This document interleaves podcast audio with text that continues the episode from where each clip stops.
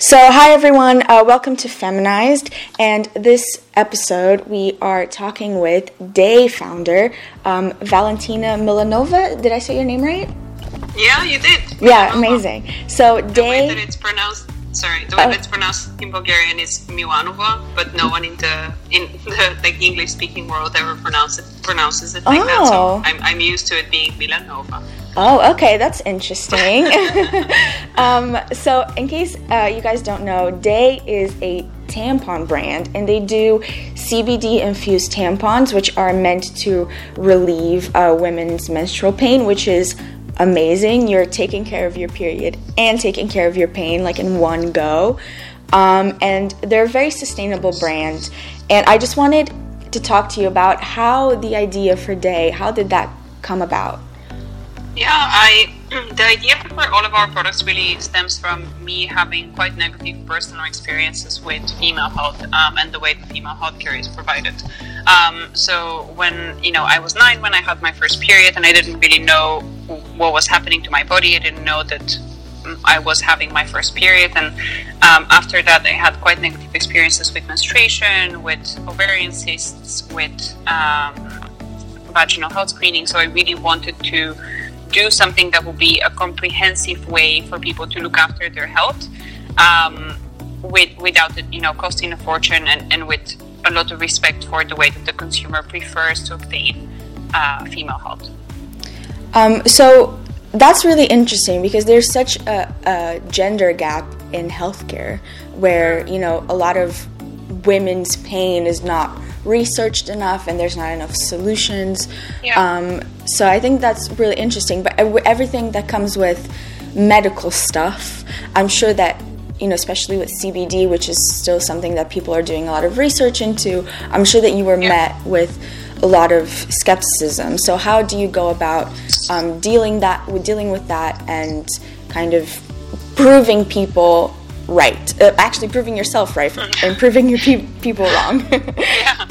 Um, yeah, no, I, I think people um, should be very skeptical when it comes to any medical devices that they use and when it comes to any new products. Um, so we, we always embrace it when people ask questions and when, when they are skeptical. So um, the way that we made sure that we can answer any question that people have about the product is by just conducting really extensive clinical validation. So we went through a number of different rounds in clinical, preclinical, um, um, and lab clinical validation to ensure that uh, the product is uh, safe and to ensure that we know uh, about you know how it impacts fertility, how it impacts the vaginal microbiome, how it impacts uh, vaginal pH levels. So whenever you know one of our consumers has a question about uh, the way that uh, our products work, we can just point them to our research, and we also make our research readily available on our website.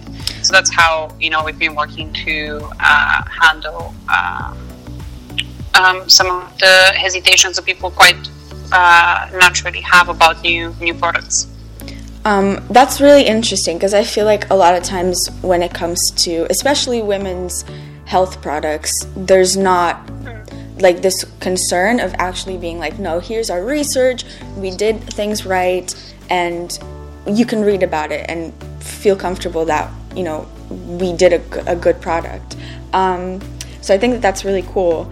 Um, but also, I think periods are still such like a taboo to talk about like menstruation in general. People like i'm i mean my friends when they go to the bathroom still hide tampons up their sleeves so that no one you know knows that they're going to the bathroom. So how do you go about creating like marketing and you know having people invest in your product given that it's such a taboo subject? How do you kind of break those barriers in Um, we, we start with a lot of empathy and, and we start with the basics. Um, so whether you know I'm, I'm showing a, a male investor a tampon for the first time in their life, or we're, we're you know trying to uh, explain the condition of endometriosis or polycystic ovarian syndrome, uh, we start with the basics. Um, we, we have one of our foundational principles is that you shouldn't need a medical degree to understand female health, and you shouldn't need a medical degree to understand your body. Um, so a lot of what we do is education focused. Our first product actually uh, is our female health library Vitals, uh, which uh, exists in in, in uh, um, largely thanks to our content editor, Liv, uh, Olivia Casano, who has been doing an amazing job of um, just writing really digestible, easy to understand content on various female health um, topics. Um, and we, we, start with education and, and we continue with uh, providing access to great content on female health. We really believe this is the, the really important step one. Um, that's interesting that you, you spoke about kind of um, the more what I think is like the more editor, editorial side of your your, your brand.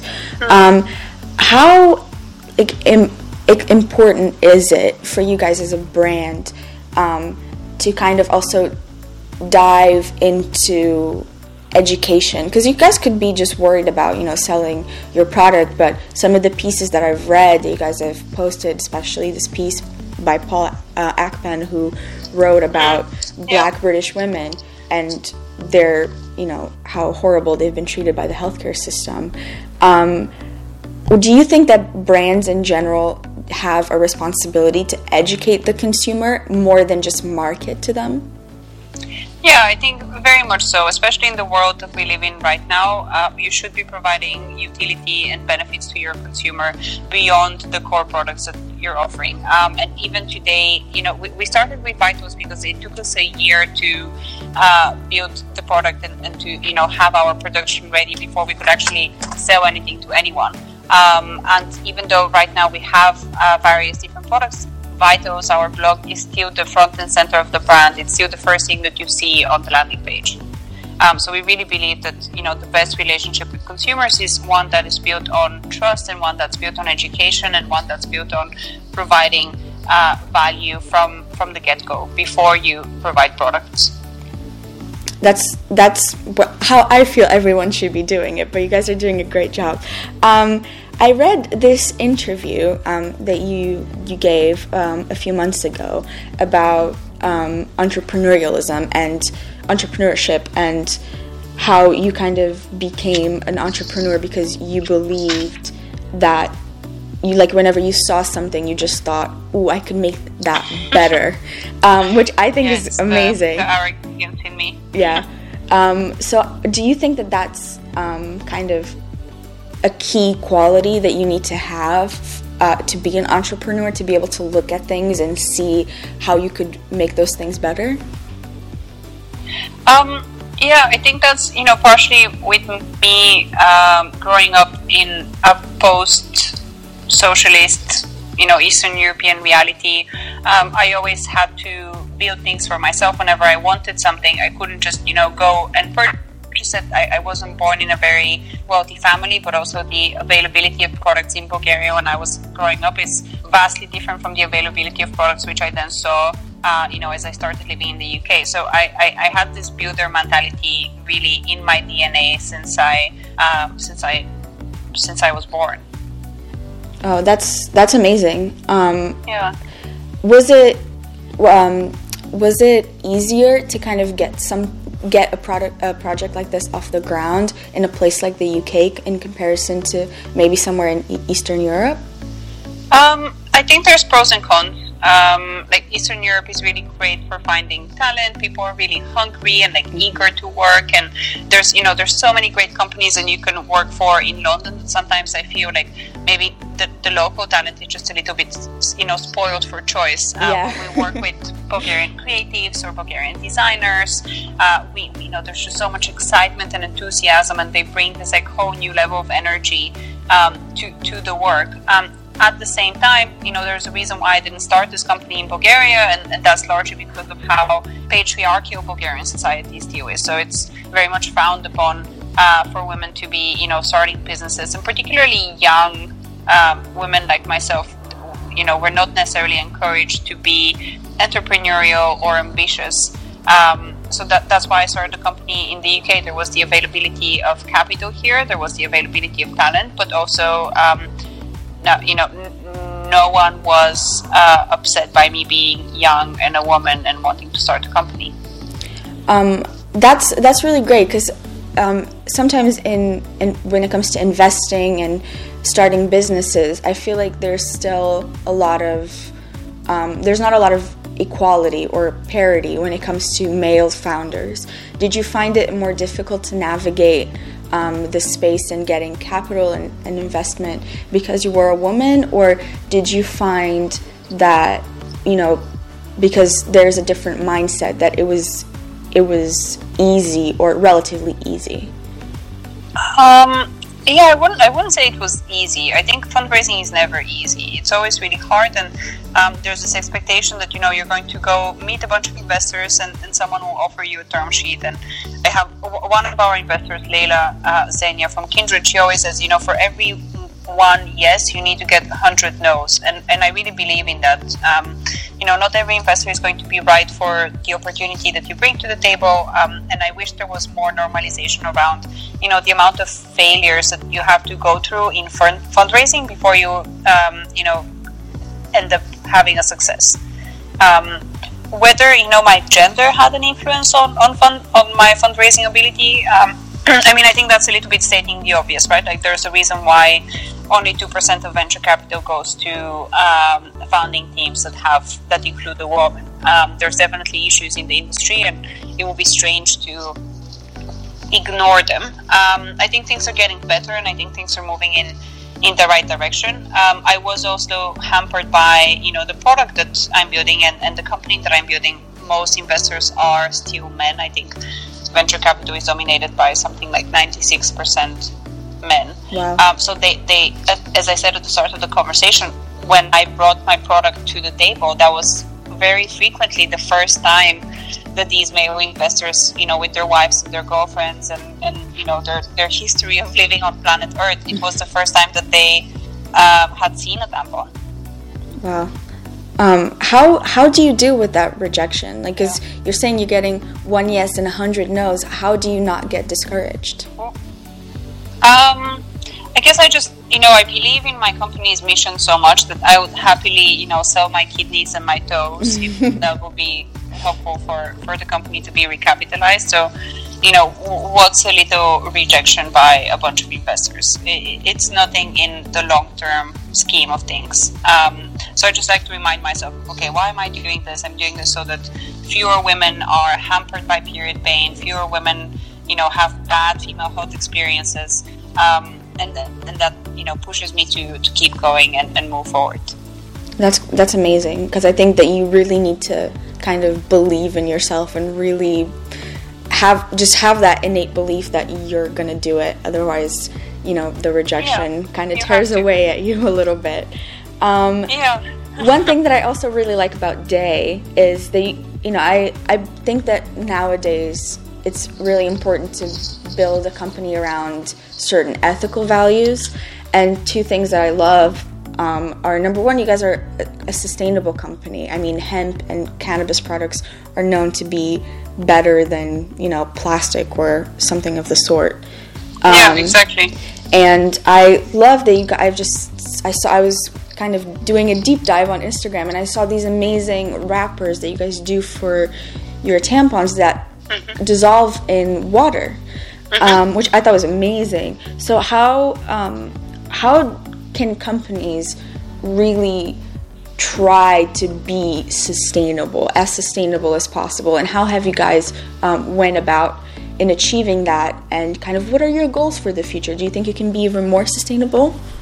Yeah, 100%. So, sustainability is always a, a journey, it's never the final destination. Uh, we've started with our sugarcane wrappers, with our organic tampon fibers, sorry, with our sugarcane applicators, our organic tampon fibers, with our water soluble wrappers, which you will have seen on Instagram. Um, we also became CO2 neutral and we continuously work to improve the sustainability profile of our products and, and, and to make them better and better.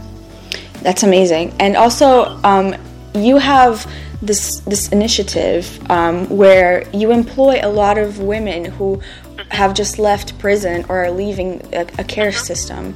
Um, How first of all, it's, it's amazing. I think it's amazing. I think it's something that more companies should be doing. But how does one go about setting it, setting something like that up? And do you think it's because you've built a quite a sustainable uh, and ethical model, do you think that that's something that would be easy for other companies to follow suit in? Um, I think it's a decision that you have to make really early in your company's journey because mm-hmm. it becomes really hard to uh, build those values and, and, and build those policies and procedures later on. So, if you want to be an ethical, sustainable company, you really should be doing that from day one. So, the first production operators that we ever hired were from Working Chance. This is the charity that we've partnered with to hire women from the care and criminal system. The first wrappers that we ever launched with were home compostable and industrially compostable wrappers. So, we never made a compromise in the uh, values and ethics of the company, and we wanted to weave them into the product and the organizational structure from day one because it's really hard once you know your company is bigger and there's more people and your supply chain is more complex it's really hard to try and implement those um, principles later on. Um, and so you guys are still a uh, quite a, a, small company. Um, how do you think that as you grow you'll be able to kind of retain those those values? Um, I think a, a, lot of it, you know, it is now part of the DNA of the company because mm-hmm. when, when I started, uh, they and you know we, we started with um, an ethical supply chain, um, sustainable packaging, you know, fair compensation for um, our production team members, uh, transparency in our supply chain and ingredients on our website that attracted team members who share these values and who share these beliefs. So now, even if I'm no longer part of Daye, um, and you know the company moves on to bigger and better things, there's you know still the, the team that really believes in uh, those core values and, and our core mission, uh, and and they will continue you know building on top of it. That's great. Um, so we, we were talking earlier about you being a woman in, in the business. And you also you started Daye by yourself um, which i think is so brave. Um, yeah thank you. Not something i would recommend. Being a single founder is really hard. Uh, what, what have you found um, hardest about that? Um, i think that the hardest thing is probably that you don't have anyone that you can be really weak in front of. You don't have mm. anyone that you can you know kind of just break down in front of or say, hey, I have absolutely no idea how to solve this problem because when you're a single founder, you have investors and you have your team, which means you always have to, you know, be confident and, and show like you know what you're talking about and you always have to have done your research and have the answers. So what I most struggle with as a single founder is not having that, you know, thinking partner that I can bounce ideas back and forth with. And in your opinion, how can we as a society create more female founders because there's not a, a, lot of them. I mean, it's so easy to get discouraged.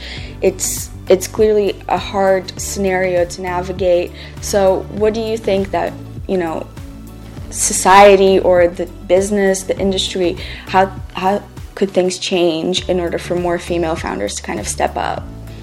Yeah, I think it has to start with uh, better mentorship for female founders, mm. um, and you know that also comes from there being more female, successful female founders that can you know mentor the the people that are coming after them and, and behind them. Um, so that's one, and then the second thing is really you know changing the way that um, the availability of childcare is presented in, in society and, and the way that uh, domestic responsibilities are split between couples. Um, a lot of my founder friends I see, you know, are really struggling with balancing being, you know, a single mother, um, having to, you know, look after the home, look after your children, and also be, you know, available 24 7 for your company. And I certainly, you know, I, I have no idea how I would have been able to build Daye if I had a child right now because you know it's such it's so demanding on on my time. So I think th- there's two big things and the first one is just mentorship for female founders and, and the availability just more groups and connectivity between people who have had success stories and people who are on their journey. Um, and the other thing is just um, doing a better job of providing childcare services. Um, and what is, I think, one of the most important things that you have learned from your mentors? I'm mostly, it's mostly, it's not even like, it's not about having, you know, like five things that you learn from your mentors. It's mm-hmm. about having this, you know, network of people that you can reach out to for different things at different times in your right. company uh, journey. So I wouldn't say that you know there's like this one big life changing lesson that you learned from a mentor. It's yeah. just having a group of mentors helps you, you know, advance one step at a time in your company's journey because you know you, you have a people problem and you know who to reach out to. You have a fundraising problem and you can reach out to someone. You have you know a supply chain problem and, and there's someone in your network that can help you. So it's a little bit like you know it takes a village to raise a child. Yeah. it takes a village to build a startup as well. Um, and and I find that you know it, for a lot of my female founder friends I, I find them you know trying to solve these problems in in, in silo um, and I wish there was you know just better structures for female founders and you know just female startup operators to have access to more mentorship, more structured mentorship. Um, that's that's really interesting because I think when you think of mentorship, you think, oh, there's like one person that's my mentor. But you hear you talk about having different mentors for different things, which is something that I don't think a lot of people think about when they think of a mentor. So that's that's really interesting. Um, and yeah. I think to kind of wrap this up, what uh, advice would you give young women who are thinking about starting their own business? Um, just don't give up. Um, you know, if, if, it's an idea that you genuinely believe in, don't give up when it gets when it inevitably gets very hard. Just keep persevering. Um, keep, you know, thinking about the problem that you're trying to solve and how impactful it's going to be whenever I'm going through a difficult time a day, I like to read the customer testimonials that we have or some of the feedback from our clinical trials, and that always really helps re-energize me and you know recharge my batteries. That's very very good advice. Um, thank you so much. Uh, for doing this. I really appreciate you taking the time. Of course, anytime. Yeah. Um, so, yeah, thank you so much. And to everyone listening, check out Daye's Tampons. Not only are they a great company, but they can make your periods better. And that's something that everyone wants. so thank you so much, Valentina. Of course. Thank yeah. you so much.